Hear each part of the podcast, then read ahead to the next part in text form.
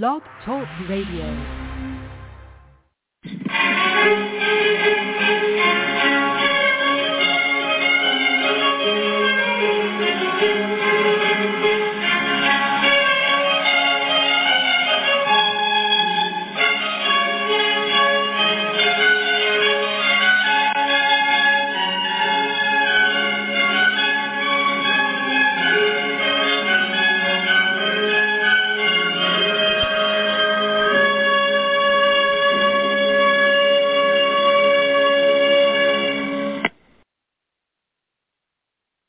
And that, ladies and gentlemen, means that this is a special edition of the Feuerstein's Fire American Soccer Show. This is the Feuerstein's Fire American Soccer Show, episode number 600, as we will preview that big moment that's going to start this weekend. My name is Daniel Feuerstein. Thank you for listening to me tonight. This show does talk about the heart and passion of American soccer by me, our clubs, leagues, players, and our national teams and some of the greatest moments in American soccer history.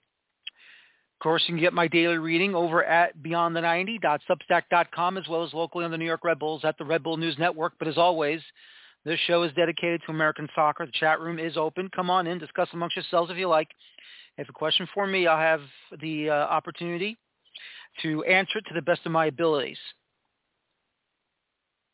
A hundred and nine amateur clubs representing 23 out of the 50 states, also the District of Columbia, here in the United States of America, as once again, before we get to that magical final of the 2023 Open Cup, qualification begins, already has begun, for the 2024 U.S. Open Cup. And when you see the list of clubs representing some of these states like Florida, California, Texas, New York, New Jersey, Pennsylvania, Illinois, and so on and so on, to give their opportunities to get an opportunity out against each other in their respective regions for the 2024 U.S. Open Cup. Once qualified for the 2024 Open Cup, they will begin the opening round. And when the schedule comes out from U.S. Soccer, here, the Feuerstein's Fire American Soccer Show will be there to give you the schedule for all rounds proper and at the same time who will be joining these amateur sides along with the two national leagues in the United Soccer League's League 2 and the National Premier Soccer League. We already have clubs that have either already qualified for the first round or have already been their invitation to the first round of the U.S. Open Cup. And once again, it's just a lot of fun to see these clubs battling, fighting, scratching, clawing their way to get to the next level. And already, as we've already had on this show, Mesoamerica FC, your U.S. Adult Soccer Association champions of 2023, the 2023 spring season champions of the UPSL AS Frenzy, the USL League 2 2023 champions Ballard FC, and the uh, conference winner, divisional winner, representing one of the conferences in the USL League Two, and that is Texas United. They are coming into the U.S. Open Cup for the first time and qualifying through the playoffs in the National Premier Soccer League when they reached the quarterfinals. Westchester United, FC Motown, Southern States FC,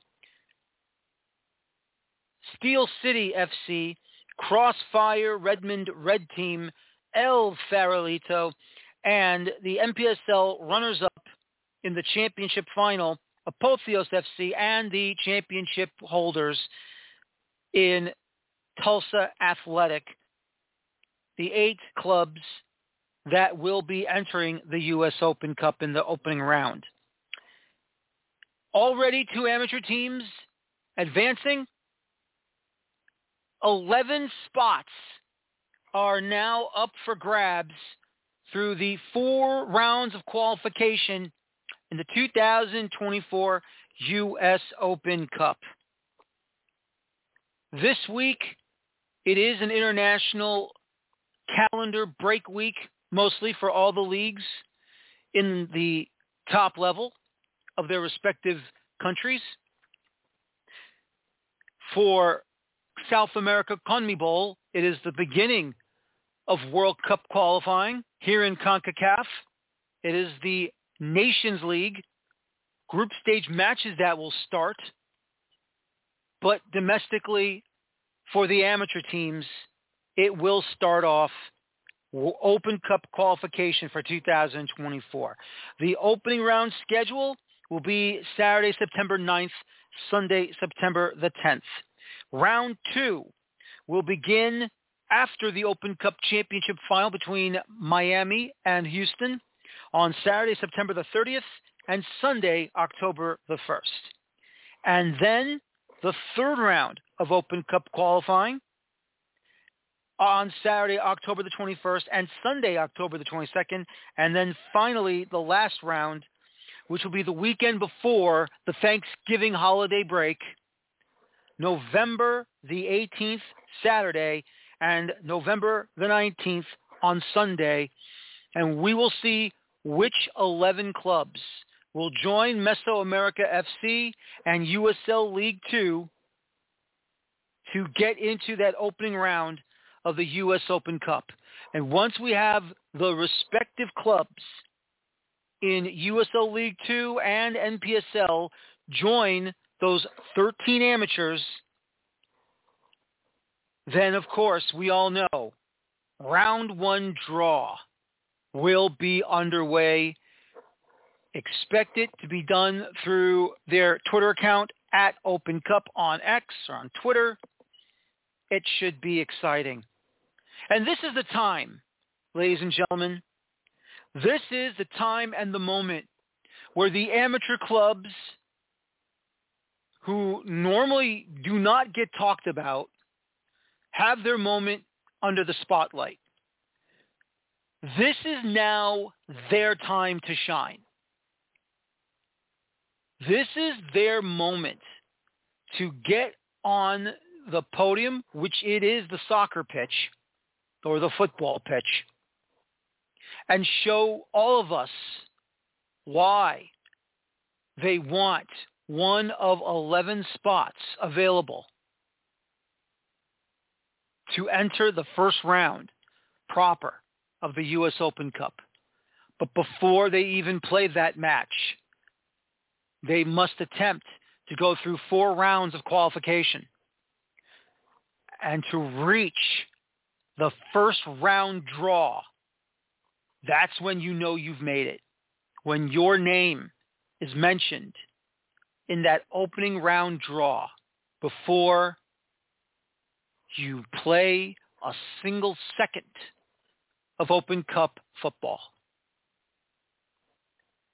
And that's what it's all about, ladies and gentlemen. It's not just the teams from MLS who automatically go in. It's not just the clubs from USL Championship, USL League One, NISA, or MLS Next Pro that have to battle for those opening minutes no matter where they start in the tournament. This is an opportunity for these amateur sides. Some you may know through history winning this tournament. Some you may not know. You're just learning about them tonight. And tonight, two of those clubs took the invitation to come on my show and don't worry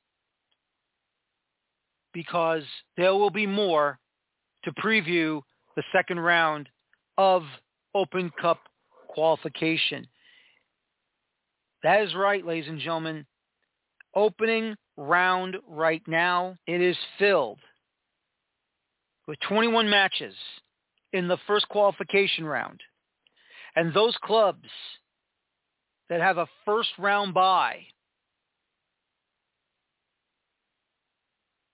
to the second round, they will await either their opponents or they already have an opponent or whoever wins their matches in the first round will face each other in the next round. 44 matches in the second qualifying round, 22 matches in the third qualification round, and finally 11 matches in the final round of qualifying for the Open Cup. Everything matters. It's not just the league seasons. It matters to all of us that wants to see David knock out Goliath. But at the same time, you have a club that wants to be a part of this, that wants to get on that run. What Sacramento Republic did last year, 2022, falling to Orlando City in the final, unfortunately, to make it a 3-0 loss to the champions Orlando City. There is now Messi magic in the Open Cup that started in the semifinal that will be coming in the final at the end of this month on Wednesday, September the 27th. And now these clubs have an opportunity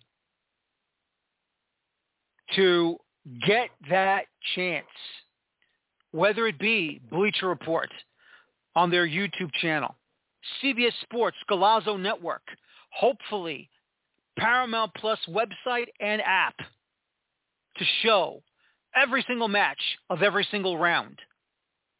That is the hope that we have. That is the hope that we want to see that these clubs get their day in the sun. Not just, not just for their supporters, but for all of us who love this tournament, all of us that wants to have this tournament mean something, because it does. You love it. I love it. Everything is great and good about the Lamar Hunt U.S. Open Cup. If it wasn't that great, why would they attach Lamar Hunt's name to this tournament? Because of his dedication, not just to the National Football League, but for his dedication to the world's favorite game, what he has built, what he has done, the family of Lamar Hunt still a part of the fabric of this game. What he has done in Kansas City, what he has done in Dallas, what he has done in, in Columbus. It has been tremendous. And all you can say is that when we get through all four rounds of qualification, going to be the biggest celebration you'll ever see from your community, your town, your city that is normally not a professional side to qualify for the greatest cup competition in the United States, and that is the Lamar Hunt U.S. Open Cup. Let's move on and get ready. My first guest tonight, this gentleman is the head coach of Zum Schneider FC 03 in the Cosmopolitan League of New York City in the EPSL. This is Mr. Alex, I hope I pronounced his last name correctly, Berscheid of Zum Schneider FC 03. Alex, good evening and welcome to the show. Thank you very much. How are you? Very well. Welcome to the show. And uh, this must be a very big moment for you and for the club as you are preparing to qualify for the U.S. Open Cup and get through all four rounds. Absolutely. Most prestigious uh, trophy and actually the one and only possibility for an amateur club to uh, mingle with the pros if you get far into the competition. So this is definitely exciting and uh, probably uh, one of the reasons uh, why some of the boys are on board this season. Uh, it's very exciting. We we, we were joking and, and training the other day about like, hey, uh, the road to playing against Messi. uh, definitely exciting to be able to um, in a in an environment where you don't have uh, promotion and relegation uh, to be able as an amateur club to to go ahead and uh, play potentially against pro clubs if we get out of qualifying. Absolutely. For those of us that are not familiar, now I am from New York City, so I'm aware of where you play your matches at on Roosevelt Island. Of course, it is a uh, everyone lives on Roosevelt Island. You either have to drive there from Queens, you have to take the tram near the uh, 59th Street Bridge slash Queensboro Bridge. Now, of course, there's a subway station. The F train stops there finally. After how many years there's never been a subway station? But for those that are not familiar with the club, where did it begin? How did it begin? And why Roosevelt Island to play your home matches? All right. So first of all, um, the F train has always been stopping there. Uh, we do use the tram. We do go by car. We do use the subway. Unfortunately, right now, currently, funny enough, we should mention that the F train doesn't stop there. Uh, the service is disrupted, but uh, that's going to be tough for this uh, fall season. In any case, uh, it, Roosevelt Island uh, has been our home for quite a while. A, a lot of the guys uh, on the team are living on the island or from the island, and we were based on the island for many, many years. Uh, I go back uh, in history for quite a few years uh, playing on Roosevelt Island, and uh, but uh, the club itself is named after a bar restaurant in the East Village, and that's where the whole thing started. The origins of our club is literally being a bar team. A friend of mine, Sylvester Schneider, um, owned the Zum Schneider FC, which unfortunately fell victim to the uh, pandemic, and he closed doors. He's thinking about reopening later this year or beginning of next year. He's throwing a huge Oktoberfest party in in New York, in Brooklyn this year. He's done the same thing last year, sort of like a pop-up event. But in any case, uh, we basically got together and uh, had beers and good food, German German bar and restaurant. And um, Sylvester and I were just thinking about starting just a bar team, and uh, I pretty much put a pamphlet on the uh, man's um, bathroom door. as simple as that. I rented a pitch nearby at the East River. It was walking distance, and literally, I think 20, 25 guys signed themselves in with their email and phone number at the time, and uh, we got together and, and just kicked the ball around. Um, very soon after that, we moved toward um, signing up the team for one of those small-sided leagues. There's plenty of them. Nowadays, there's the uh, prestigious Bowery League. Uh, at the time, it was Metro Soccer, and uh, we were, I think it was like a seven-a-side or so that we started with. Pretty quickly, we wanted to become better, uh, and it was clear that some guys were better than others. So we started a second team and a third team. And uh, me being German, I guess that was a little bit, uh, little too well organized, and it kind of snowballed. At some point, we had eight or nine teams and um, only a few years after that did we sign up actually for the uh, Cosmopolitan League and started our 11-a-side uh, uh, team, which then evolved into yet another three teams, which by now is the EPSL team and then our first division CSL team, Cosmopolitan Soccer League, and EPSL is the Eastern Premier Soccer League, which sprung out of the Cosmopolitan League.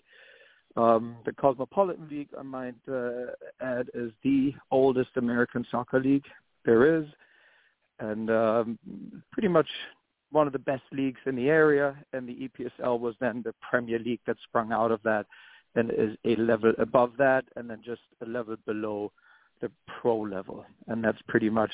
There is a promotion and relegation system. Uh, within these leagues, so the EPSL has certain uh, feeder leagues that uh, feed into the EPSL eventually. The EPSL is then split up into a uh, four conference um, format with a championship played at the end of the season. So we have teams in the Cosmopolitan League and in the EPSL.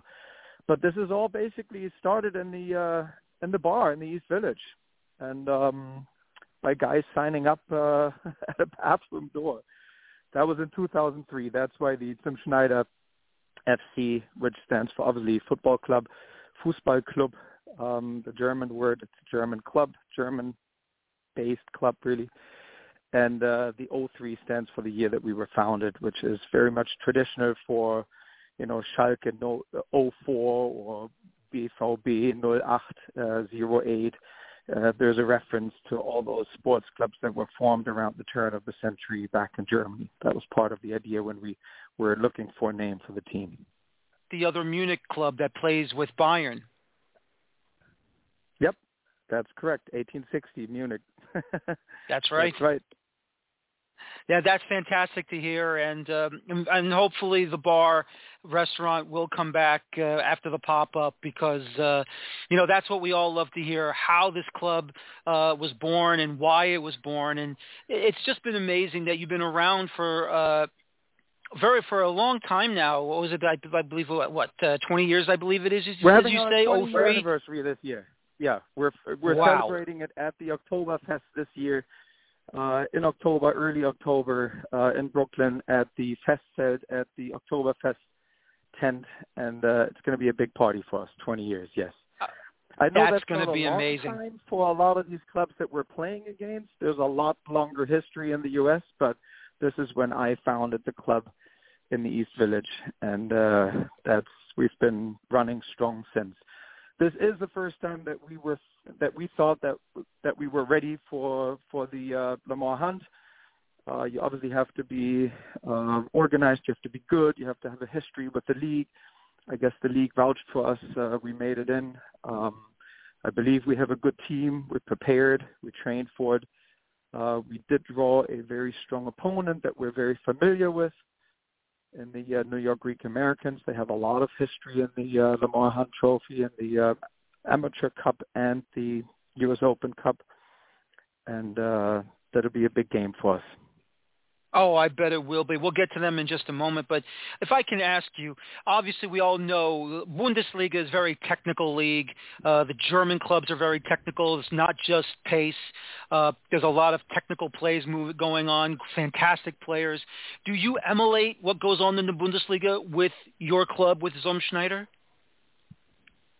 Absolutely. So my background, I am German. I'm an immigrant and uh, definitely – have all that heritage there. Being German, we do favor to play the ball. We favor a tactical game. We don't just kick and rush. Um, we definitely uh, put a huge emphasis on team culture, club culture, togetherness, team geist, um, all of that.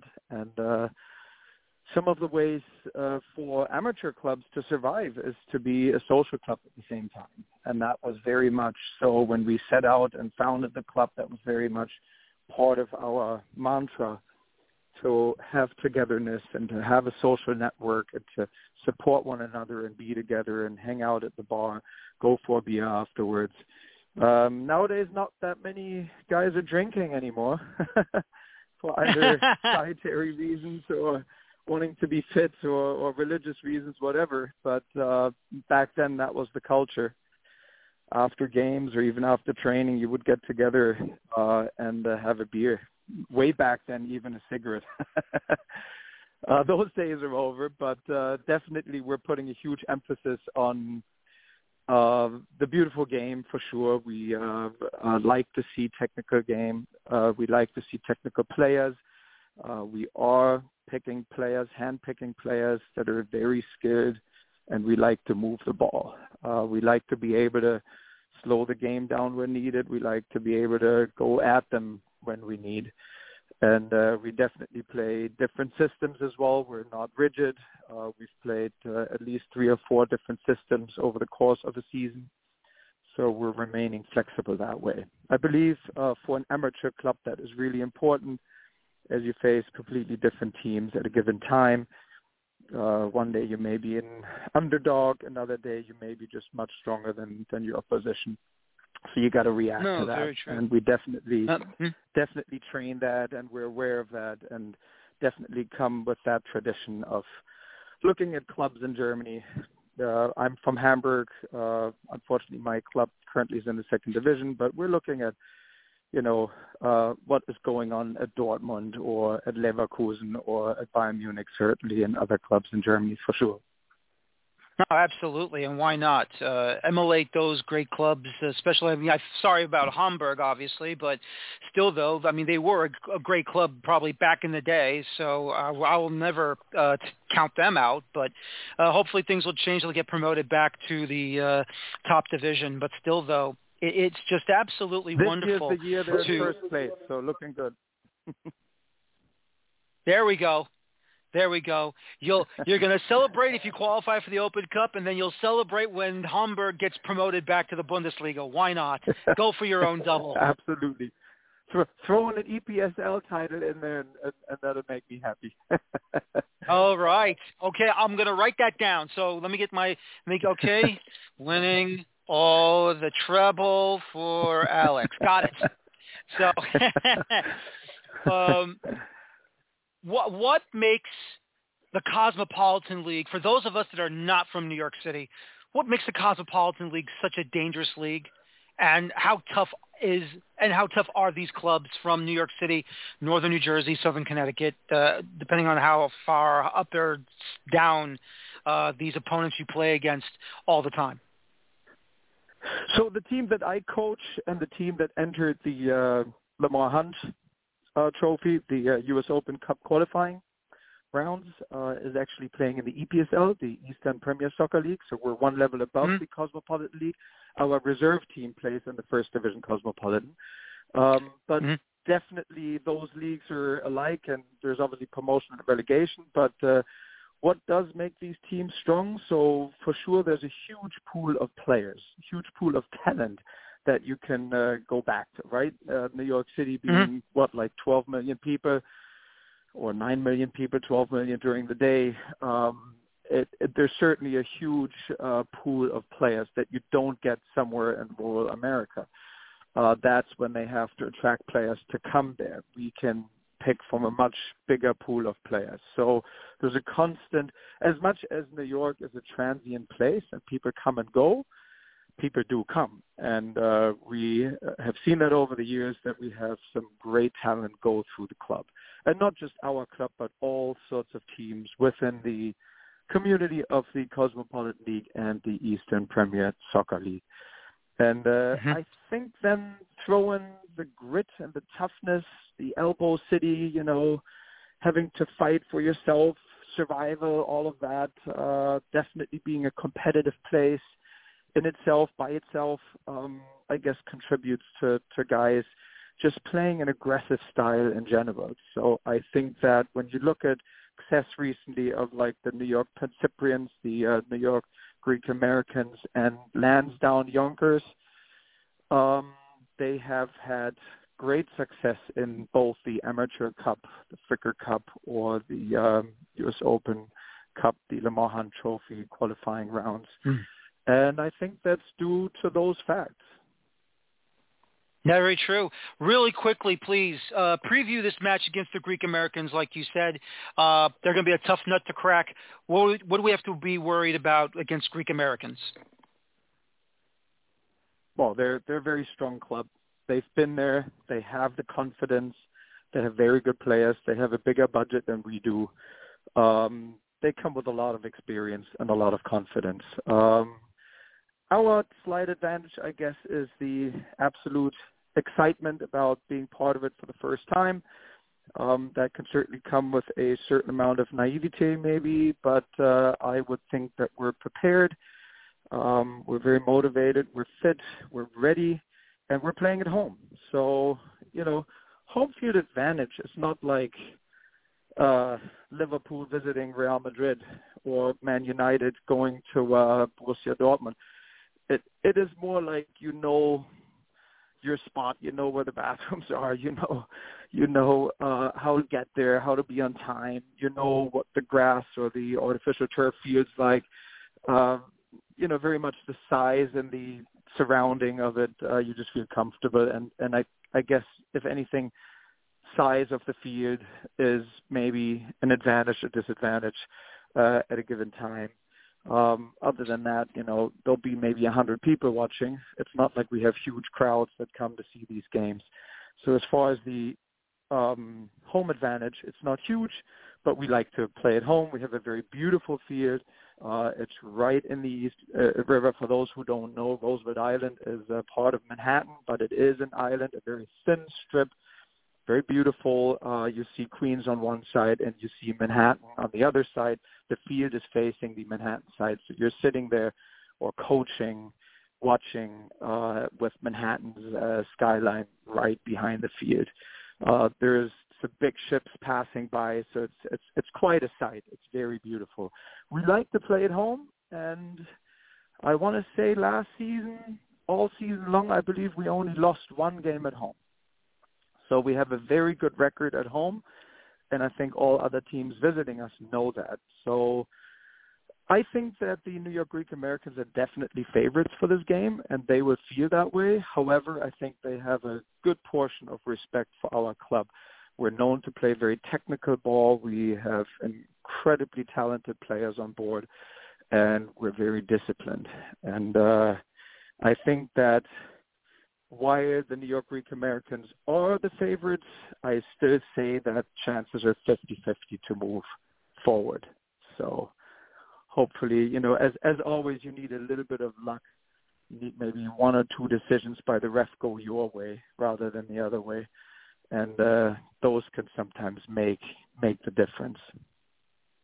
Absolutely. Alex, listen, thank you so much for your time. Uh, good luck in your opening round match against the New York Greek Americans. That'll be on Sunday, September the 10th, 8 o'clock. So head over to Roosevelt Island if you want to check them out, and hopefully there will be a stream. Once again, Alex, thank you for your time. Good luck, and uh, hope to talk to you again soon. Thank you so much. There is a stream. It's on Coach's Corner. You can find that on YouTube. It'll be live.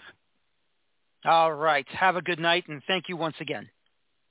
Thanks for having me. Take care. Thank you, Alex.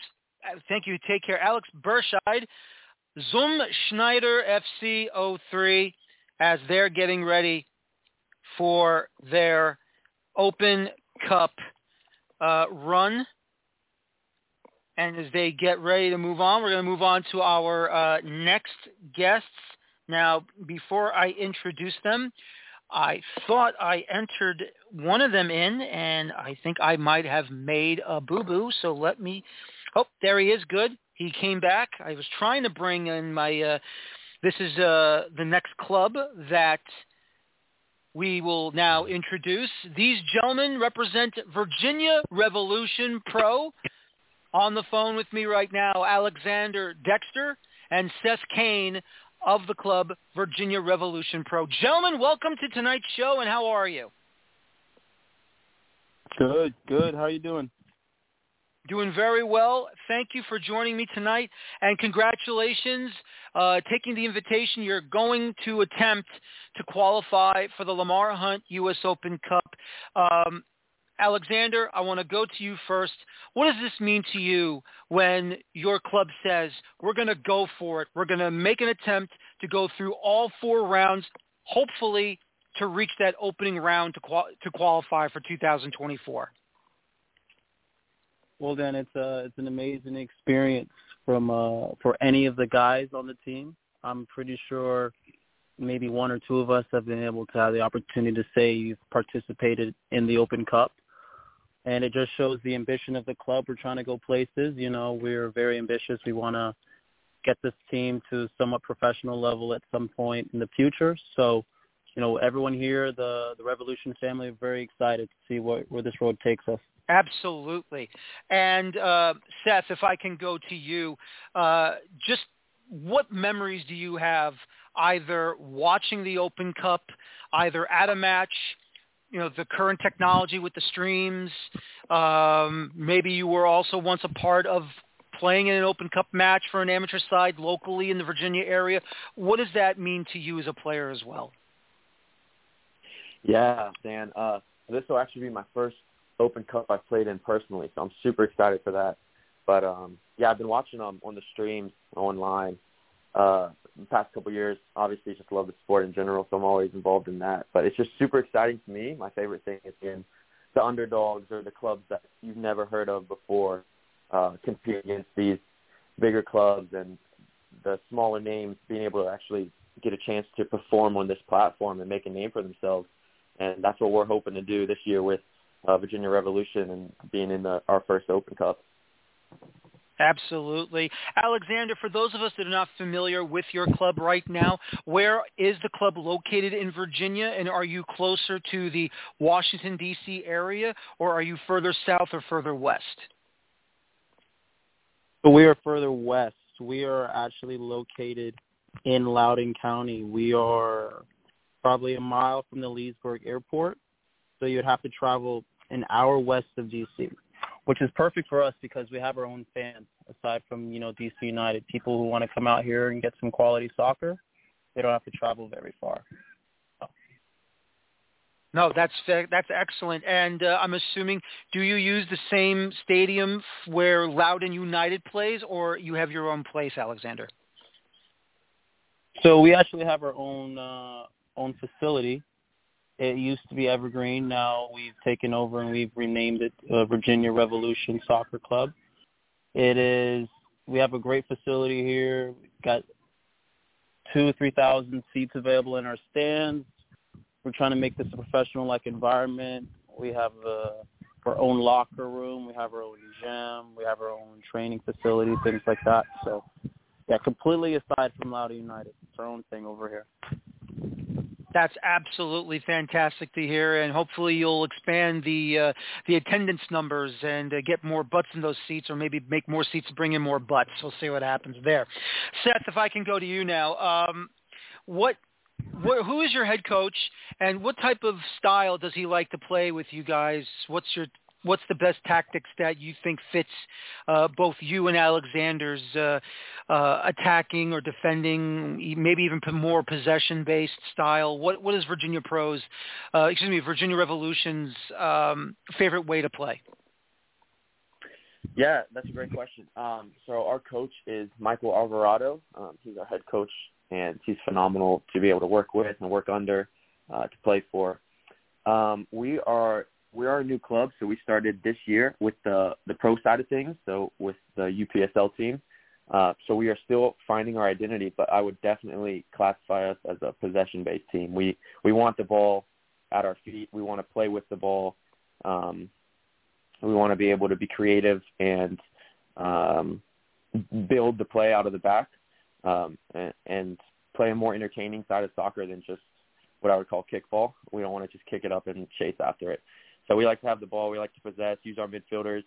Um, Alexander and I actually both play on the right side. He's the right wing, and I'm the right back. And we love to be able to be creative together, find combination plays, and get our fullbacks into the attack. No, that's absolutely fantastic to hear. And uh, Alexander, for those of us that are not familiar uh, with your club, uh, what conference or division does the Virginia Revolution play in in UPSL, and how difficult of that conference division uh, is it so far against you for you guys? So actually, we um, we changed leagues.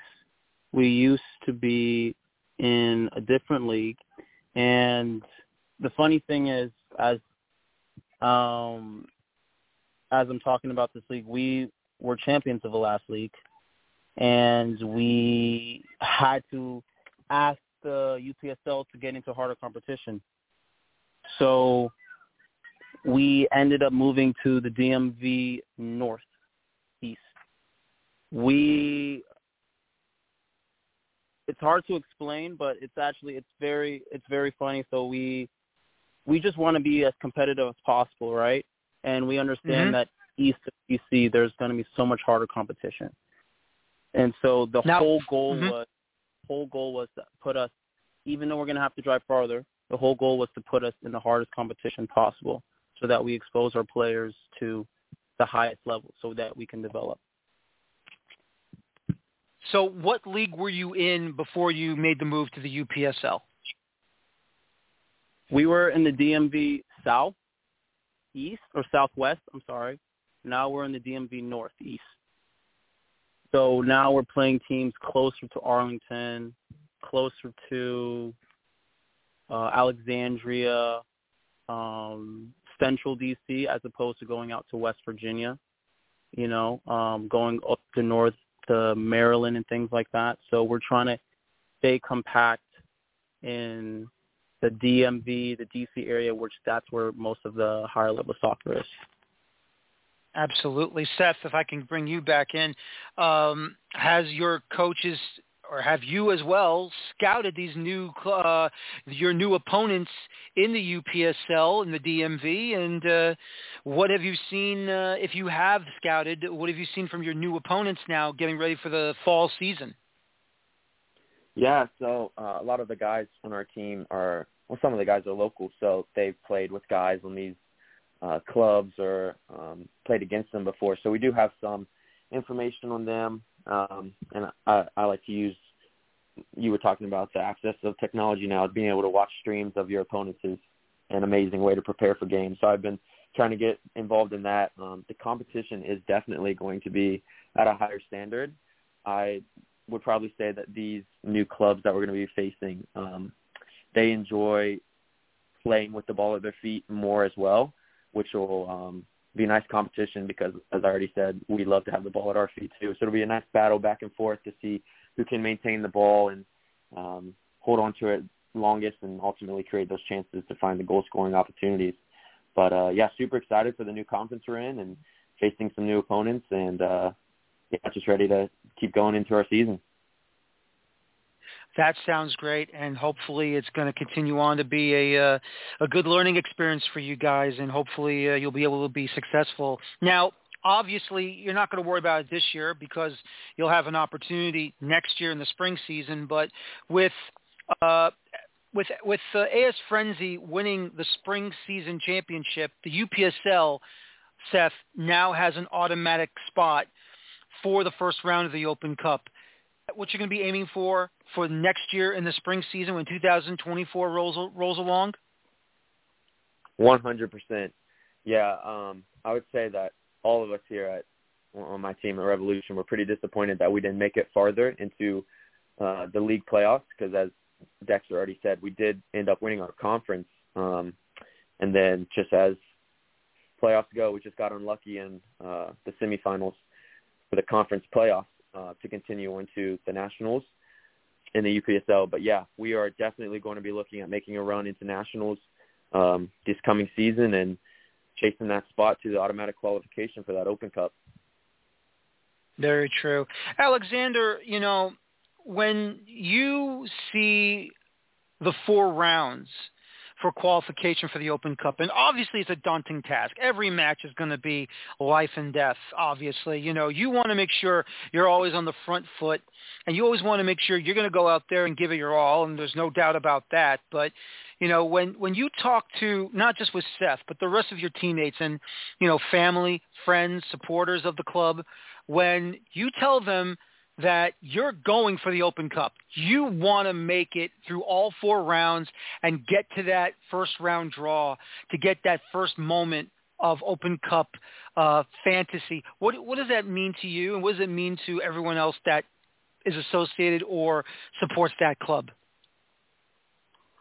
Oh my God, it's huge for the club. You know, it's it's almost that you don't want to sound like you're bragging. You know, oh, we're in the Open Cup because not a lot of teams in the country get to say that, you know. So for us, we're just gonna humbly take it step by step and give it our all. You know, we um we understand that when we're going through this competition, we're most likely going to be looked at as the underdogs. You know, we've only been around for the pro team has only been around for for for a year. The the club has only been around for about five years, right? So it's not a lot of history behind us, and everyone is going to look down on us going into every match. Um, we're just going to use that as fuel but at the same time, we're very, very excited to be here. We we have uh, ten toes down and our heads in the sky as well. You know. Absolutely. I can't wait for that. Seth, if I can ask you this. Now, obviously, the last amateur club that had a hell of a run back in 2017, 2018 was the club out of Maryland, which is Christos FC. Uh, they had a magical run all the way to the fourth round proper. Mamadou Kanse with that amazing free kick goal, making it 1-0 on DC United before uh, they leveled it at half. And then, of course, the dam broke late in the second half. But is that what you want to try and emulate? Is Christos FC considered, uh, I wouldn't say the gods, but at least, you know, the level they reached to where the Rochester Rhinos did back in 1999, winning the whole shebang? Yeah, I mean, uh, making it that far is obviously our goal, and even beyond. Um, that was a absolutely phenomenal run by them that year, and they're they're a great squad, a great side. Um, I've played against them before in this area, um, but yeah, so I, I I do think that's what we're looking to achieve um, with Revolution here. We want to make it as far as we can, um, play against some good sides, get our name out there, and make a name for ourselves. That's that's all, always the goal, right? Try to just compete and win as much as we can. Absolutely, and I can't wait to see that. Gentlemen, let's preview now your first round opponent. I do not need to say any more. Aiken Hawks. They are one of the top amateur clubs in the D.C., Virginia, Maryland area. Uh, they have battled in Open Cup uh, tournaments in the past. They've qualified for the Open Cup in the past as well. Had a hiccup here and there in recent years, but still, though, they are one of the top amateur sides in your area. Alexander, you first, and then Seth, I want your uh, opinion as well after Alexander is finished. What does the club need to do to beat the Aiken Hawks to get to that next round? Well, it's, it's, you could say that we have answers here, and we know exactly what to do. But we we've been t- together for about a year now, and we build an identity, and we believe that we held true to that identity. Like Seth said earlier, we like to play, we like to maintain the ball, keep possession.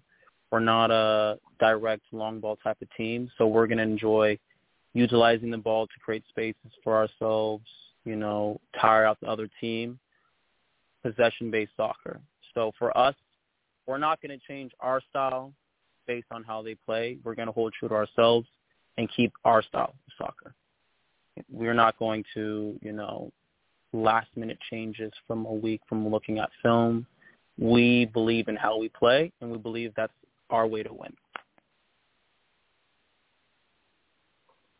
Steph? Yeah, uh, just to add on that, I I completely agree with what Dexter said there. Um, we've been training tough these past couple of weeks, um, preparing ourselves for not only our fall UPSL season, but also this uh, first Open Cup game we have coming up this weekend. Um, I believe we're going to be ready for that. Uh, we're going to be ready to compete.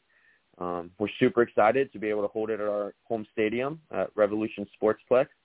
Uh, we'd love to have as many fans come out as possible just to be there for some good soccer and also support us. Um, and anyone that's wanting to pop in on the stream, we have uh, our Instagram is VA Revolution Pro. Um, all the information about the game and the stream will be posted on there. But yeah, couldn't be more excited to play in this first game and uh, especially be able to play it at our home field. Um, and just looking forward to it. That match will be on Saturday, September the 9th, oh, once again at the Virginia Revolution Sportsplex in Leesburg, Virginia at 7 o'clock Eastern Time. Go there or watch it on the stream on their website. Alexander Dexter, Seth Cain, thank you both so much for joining me tonight. Good luck in your Open Cup qualification round this upcoming weekend, and hopefully you'll make it to the next round. Once again, gentlemen, thank you for your time, and good luck.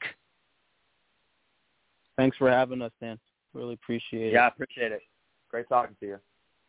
All right, great talking to you as well. Once again, Alexander Dexter and Seth Cain of Virginia Revolution Pro side.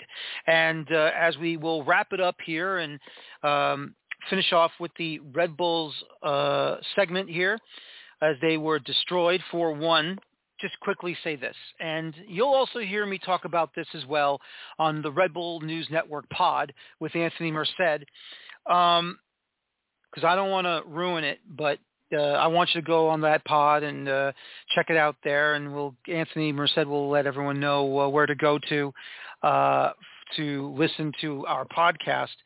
Um, after the second goal was scored by the Union, and everything fell apart. I understand why everyone's upset, and believe me, I didn't like it either. Did I think they quit? No but it's not a good look. But for 57 minutes, you have to say this, and this is the truth. They did attack, and they were defending, and they did play strong. But once again, I understand that the Union are a better team than them. I know the Union has the Red Bulls number, and yes, the Red Bulls are not looking good this year. That is all true. I am not dismissing it because the truth is that is what we saw. But in this match, in this particular match, once again, why is it that the New York Red Bulls have to face not only the Revolution, excuse me, the Philadelphia Union and the referees? The referee was absolutely poor. And if you're saying, why are you complaining, guys? You're, you stink. You, you're terrible. They have every right to complain because the referee did not, and I repeat, gave soft yellows to the Red Bulls. Sean Nealis' first yellow was soft. I don't know what happened with Reyes, why he got his yellow, but that was soft. We know Omir Fernandez got a yellow due to, due to dissent. Troy got his yellow because he was arguing what was going on. Sean Nealis gets shoved by Carranza and was forced to play that as a handball because the foul should have happened on Carranza, not on the hand, not the yellow card, second yellow card, and then red, it send them off because that's not reviewable on VAR because it had to be a straight red, not second yellow into red. That's when VAR is not available. When it's a second yellow into a red card. And even though they got started off on the right foot to start the second half. And they were attacking. Why is it when Frankie Amaya, and it was a foul, I'm not complaining, it was a foul. Why was the foul, the spot of the foul, not where the free kick should have happened? Because the spot of the foul was closer to the far side touchline than where the free kick was delivered. The referee should have told the Union player, back it up, back to where the foul was. And that's why they got that second goal. That's why it all came crushing and crumbling down. Yeah, the Red Bulls should have complained. The assistant should have informed the referee, hey, listen, tell them to move back. Did not happen. Once again, the Red Bulls are bad. But the referee does not need to help the Union to prove to the Red Bulls that they're bad. The referee, once again, handed the Union the full three points. Because we don't know what was going to happen in this match. Granted, I previewed this on the Red Bull News Network podcast saying it's a 2-1 loss to the Union because I thought the Rebels were not going to play well. No, they played well until second goal happened and then everything just fell apart when you're down a man. And I understand you can't blame injuries all the time, and that's true. But the point is, they did have injuries. That is part of the problem here. Not the whole situation, but it's a part of it. I don't, you know, there's only so much Troy Lesesne can do. He got his guys ready to go. They were ready to go. Everything was fine until the fraudulent yellow cards were coming out of nowhere. And the twice that Andrés Reyes fouled two different players at two different times, I thought the referee was going to pull out his second yellow card. No, he gave him he gave Reyes a talking to twice. Because to be honest with you, I was expecting him to put the Red Bulls down to nine men. Didn't happen. So once again, Mark Geiger, you and your three-headed panel running pro needs to find a way to fix these issues with how these officials are not doing their jobs. Once again, the union deserve to win the match? Absolutely. I'm not taking that away from them. But the referee does not need to help out the union take the full three points. The union can do it all on their own. It's ridiculous. It is pathetic and it's just downright bad. That's all I'm saying. The union can do it all on their own. They are able to do it on their own. They don't need help from the referee, and that's what happened. Soft, soft, soft. Foul should have been on Carranza so that the second yellow didn't come on Sean Nealis. And now Sean Nealis is suspended after the international break at New York City FC, and so is Troy Lesesne because Troy Lesesne was correct. No matter how much you want to argue or you believe that Troy was complaining or the Rebels complaining, the truth is they were right. Because the referee was disgusting. The Red Bulls can fail all on their own. They don't need any help from the officials. But now seven matches remaining when they come back from the international break, and they really need to tighten it up and move forward and try and get over that playoff line. If not, look, it's over. Get ready for 2024. So I want to thank my guests tonight. I want to thank Alex Berscheid from Zum Schneider FC03, and I also want to thank Alexander Dexter and Seth Cain from Virginia Revolution Pro. My name is Daniel Feuerstein. This Friday will be an afternoon show as I'll be talking with Miss Susan Petrocelli on her book, Raised a Warrior, on her life, loving the sport, following the women's national team, the world, the Women's World Cup games, college soccer career, and of course, special projects involving women's soccer. We're going to get you everything that you want this coming Friday. Uh, it'll be at 2 o'clock Eastern, um, 11 a.m. Pacific. So get ready. Let's have some fun. And it's going to be a fun show. Once again, my name is Daniel Feuerstein. Thank you very much for listening to me tonight. And as always, please enjoy your football. And don't forget, international break USA men's national team post-game shows on Saturday against against Uzbekistan, and then on Tuesday night, the following Tuesday night, against Oman. Have a good night. Take care so long, and bye-bye for now. And as always, please enjoy your football.